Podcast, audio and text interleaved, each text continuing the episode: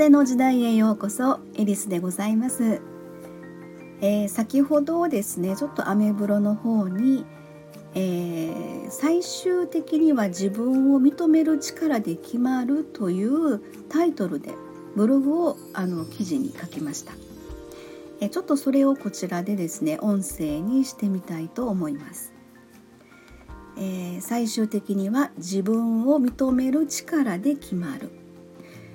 え、本当に私にできるでしょうか？とあのお客様でねよく言われる方がいらっしゃるんです。でそのお客様に対して私は大丈夫ですよできますよとお伝えするんですね。でももちろんそれは何の根拠もないんです。でもあのお客様の方でも本当にそれ私にできるの？っていうふうにそういうやっぱり意識では何も変わらないっていうことはすごく感じるんですね。で私も何の根拠はないんですけども大丈夫ですできますよっていうのはやっぱり言霊の力というのを信じているので私はその言葉をお伝えするんですね。で、えー、本当に私にできるのかと思った時のその心の状態と大丈夫ですできますよと言われた時の心の状態なんとなくその言霊というのかその音というのか周波数というのかそこで何か感じるその違いをね感じませんか？ということなんです。えー、空気がよどんで流れが滞ったそんな状態であればそれをかき回す必要っていうのはあると思うんです。そして脳みそを刺激する言葉っていうのも必要だと思うんですよね。えー、それでまあ誰でも初めはやっぱり初心者からスタートですよね。えー、最初は小さな種を植えることから始まります。ほんまにそのこの種がね芽を出して花が咲くのかなってきっと誰もね不安になると思うんですよね。えー、でもそんな時に、まあ、セラピストというあの役はね、えー、大丈夫ですよできますよ。って、まあ、水をまく光を注ぐそういうまあ声をかける役目なんですね。えー、大丈夫ですよ。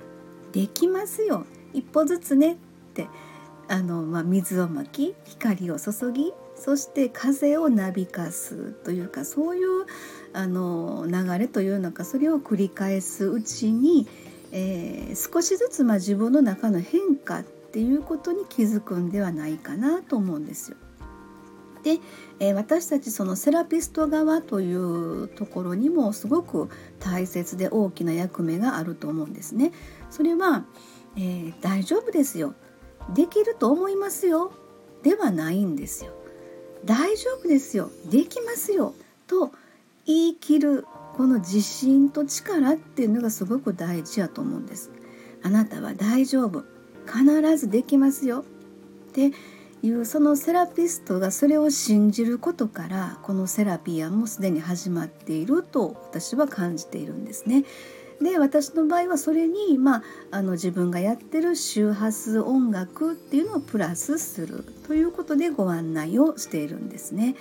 えー、言霊とか、まあ、周波数とか、えーまあ、全ては波動の力やって私は感じています。えー、新芽が出てね新しい世界に触れる。そして少しずつその「大丈夫ですよ」が実感できるようになるのではないかなって。そして「できますよ」の現実化を実感すると思います。さあもうすぐ自分の力で花を咲かす時が来ますよ、えー、それには最も大切で、え、必要なことがあるんです。それは、えー、自分で自分を認めることなんですよね。え最初は小さい花から。そして自分で自分を認める力が大きくなれば大きくなるほど徐々に大輪の花が咲くでしょう。大丈夫ですよ。できますよ。っていうね。ブログはここまでなんですけども、えー、まああの昨日からですね私始めました感謝日記というのがあるんですけども今日はま日曜日ということで今日の感謝日記に書いたことはですね、えー、日曜日ゆっくり自分の時間を過ごせたということで、えー、まあ、やりたいことがねゆっくりと消化できて心が安定していますと。いうふうにちょっと書いてみました。はい、えー、明日からまたね1週間のスタートですけれども、えー、明日はそのどんなね感謝の出来事が待っているのかなって思ったらちょっとワクワクしながらなんかねそんなことが楽しみだなと思います。感謝日記なかなかいいいいですよ。はい。はい。じゃあ今日はこの辺で終わりたいと思います、えー、風の時代目に見えない真実エリスでございました。ありがとうございました。